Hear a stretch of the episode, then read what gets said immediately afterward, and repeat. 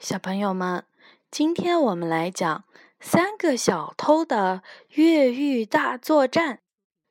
这本书是由日本的穗高顺也写的，日本的西村敏雄画的，刘星翻译的，是由少年儿童出版社出版的。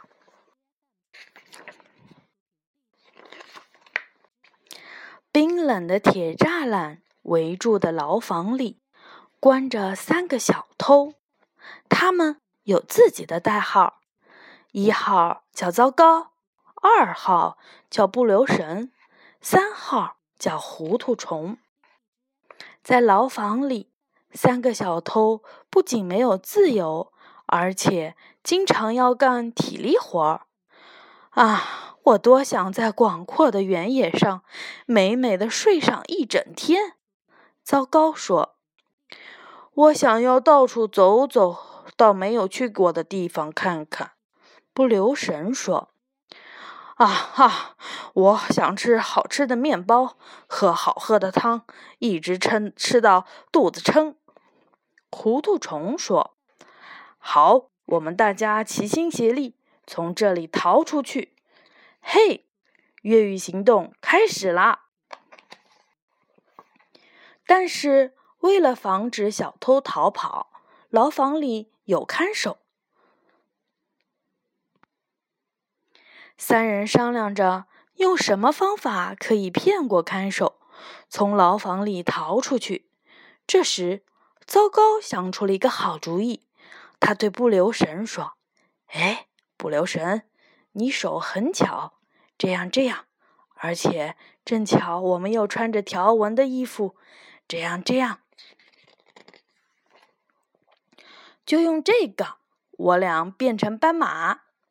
糟糕，让不留神用油漆在他脸上涂颜色。如果牢房里有斑马出现，看守一定会非常的吃惊，然后就乖乖的把牢房的钥匙交出来了。你抓住我的腰。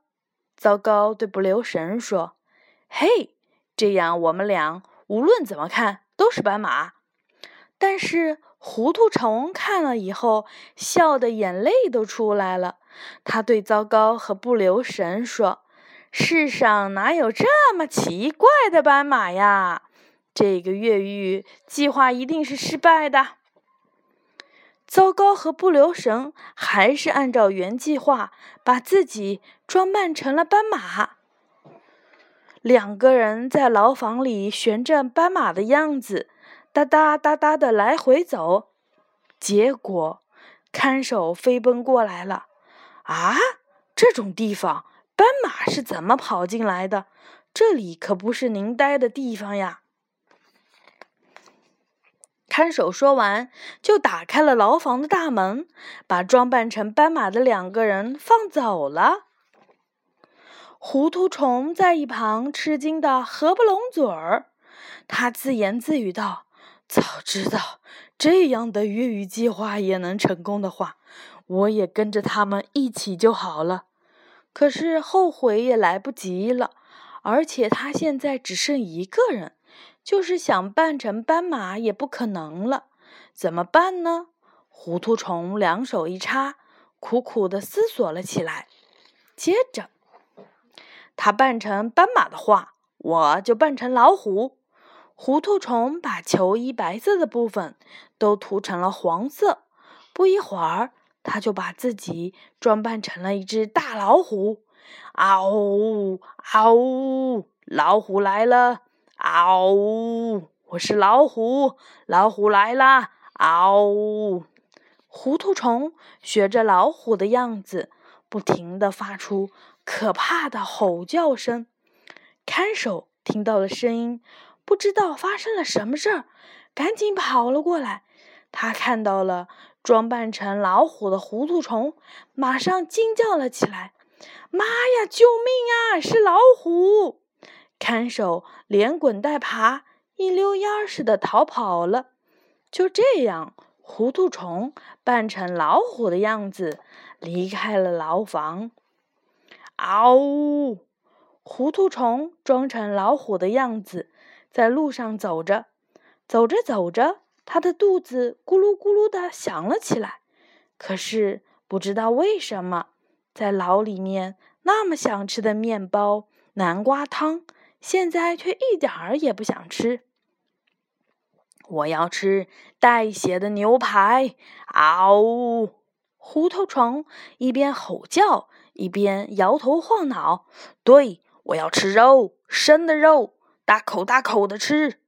说着说着，他看到了远处有一样好吃的东西，绝不能让它跑了。糊涂虫朝着那个好吃的东西飞奔过去，然后，啊呜！糊涂虫一口咬住了斑马的屁股，吁 吁！斑马疼得一阵惨叫。可是糊涂虫仔细一看，发现咬的也不是斑马，而是装扮成斑马的不留神。啊，原来是你们，吓了我一大跳！你们想装斑马，装到什么时候啊？他一直拉着我不放。糟糕！指着不留神说：“我也想松手，可是我的手粘在他的腰上了，怎么也拿不开了。”不留神委屈地说：“糟糕！”问糊涂虫：“你又是怎么回事儿啊？”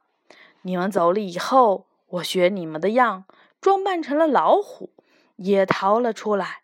但是渐渐的，我习惯了同时用手和脚走路。这样走起来更舒服，糊涂虫说。然后他们互相看了看，点点头表示同意。我们好像真的变成老虎和斑马了。这时候来了一辆卡车，卡车上的人把老虎和斑马抓进了卡车里带走了。这下。被吓坏的村民们心里的石头才落了地。卡车直接开到了动物园，就这样变成了老虎和斑马的三个小偷，一直待在动物园狭窄的笼子里，做着在牢外面过着自由自在日子的美梦。故事结束啦，嗯。好像是很神奇、很神奇的一个很奇怪、很奇怪的一个故事嘛，小朋友们晚安。